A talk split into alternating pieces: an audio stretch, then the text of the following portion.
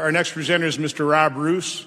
Mr. Roos is a member of the European Parliament. He garnered worldwide attention for his viral video of a hearing with Pfizer executive Janine Small, making her admit that Pfizer's vaccine had not been tested on stopping the transmission of the COVID 19 virus. Uh, first of all, job well done. Thank you, Mr. Roos.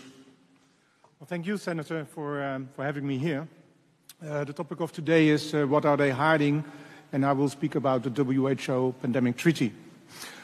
On December 1st, 2021, the 194 members of the World Health Organization agreed to move quickly on a treaty agreement or other international instrument on future pandemics.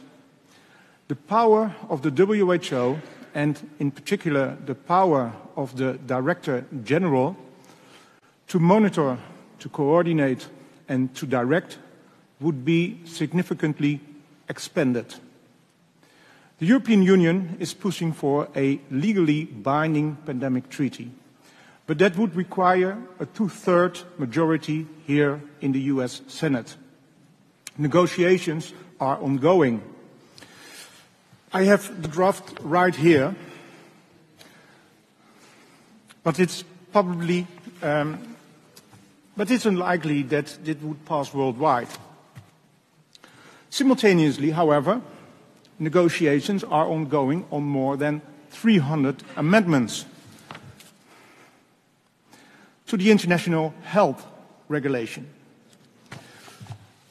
They were originally submitted by the Biden administration and they will be subject to a vote by the General Assembly of the WHO at the end of May. These amendments would not have to be ratified by any national parliament, thus enabling the WHO to circumvent national democracy. Thereby, they form the true imminent danger to freedom worldwide. Tucker Carlson made an informative segment in a show on Fox in 2022, warning the public against this global pandemic treaty. It makes total sense because this is catchier than amendments to the international health regulation. However, as we can see from the original amendments, if adopted, they would already give the WHO a leading, convening and coordinating role in the operational aspects of an emergency response to a pandemic. So, in short, the pandemic treaty is indeed worse, but the amendments are the true imminent danger. And the WHO seems to be in a hurry. In May 2022, there was a vote on two significant changes to the procedure of adoption. A significant reduction of the periods provided for under Article 59 of the 2005 IHR in two regards. First of all, the procedure for entry into force is changed. Under Article 59, paragraph 2 of the amended IHR, there is a reduction from the original 24 months to 12 months for the entry into force. Second, the period for rejection or expressing reservations on amendments to the IHR is reduced from 18 to 10 months.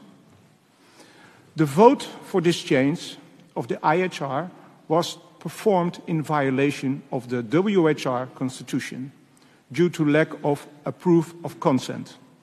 There was no vote and no record of who was present. With other words, basic procedural rules for the correct formation of a vote have been violated. The democratic process has been sabotaged. By letter,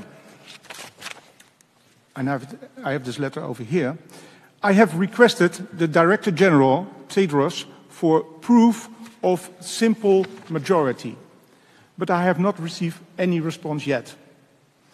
It would surprise me, however, that something like an illegal procedural change is going to stop the WHO General Assembly from adopting the Biden amendments to the IHR in May.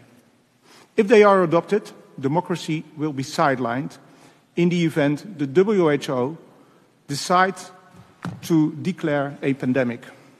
Experts believe the WHO could then, in practice, impose lockdowns, and force medical interventions, and dictate medical protocols. Such a one-size-fits-all response to a pandemic crisis is foolish in geographical zones characterized by vastly different parameters. And it is, of course, totally undemocratic. Instead of a central bureaucratic process, we need local democratic decision making.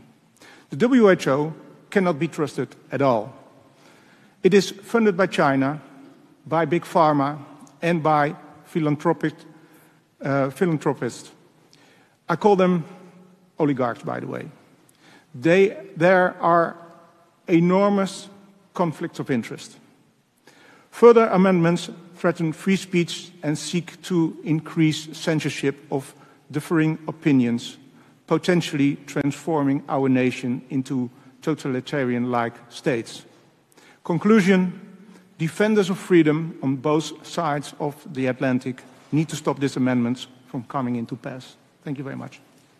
Thank you, Mr. Roos. Just one quick question. What, what is the attitude toward these amendments uh, in the European Parliament? Are, are, you an outlier or is there a great deal of resistance? Well, I think there's a, a big problem. Uh, the, the, people believe that uh, the WHO is a neutral government organization, which is not. And 80% of its funding is, is coming from uh, voluntary contributions 80%. And nobody knows. People, they do believe that is a neutral government organization. So there is no awareness, and, and, um, and I think that is the problem. So in the European Union, it's not really a topic at this moment. So I'm very happy that you are organizing this hearing and that we can raise this awareness. So no, we need awareness, there's no doubt about it. So thank you, Mr. Roos.